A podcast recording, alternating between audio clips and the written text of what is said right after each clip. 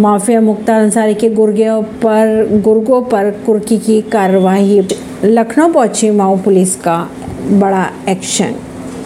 दोनों अपराधियों की अगर बात की जाए तो आधा दर्जन से अधिक मामले दर्ज है दोनों पर और वे और वे माफिया मुख्तार अंसारी के करीबी बताए जाते हैं। उनके गोमती नगर स्थित फ्लैट को भी कुर्क कर लिया गया है। कहा यह जा रहा है कि मऊ के चर्चित मन्ना सिंह हत्याकांड के गवाह के मर्डर केस को लेकर उमेश और राजन पर यह कार्रवाई की जा रही है। दोनों पर पहले से ही कई केस दर्ज है। ऐसे में आज मऊ पुलिस के आधा दर्जन से ज़्यादा पुलिसकर्मी लखनऊ पहुँचे और उमेश के गोमती नगर विस्तार स्थित फ्लैट पर कुर्की की कार्रवाई को अंजाम दिया। ऋषि नई दिल्ली से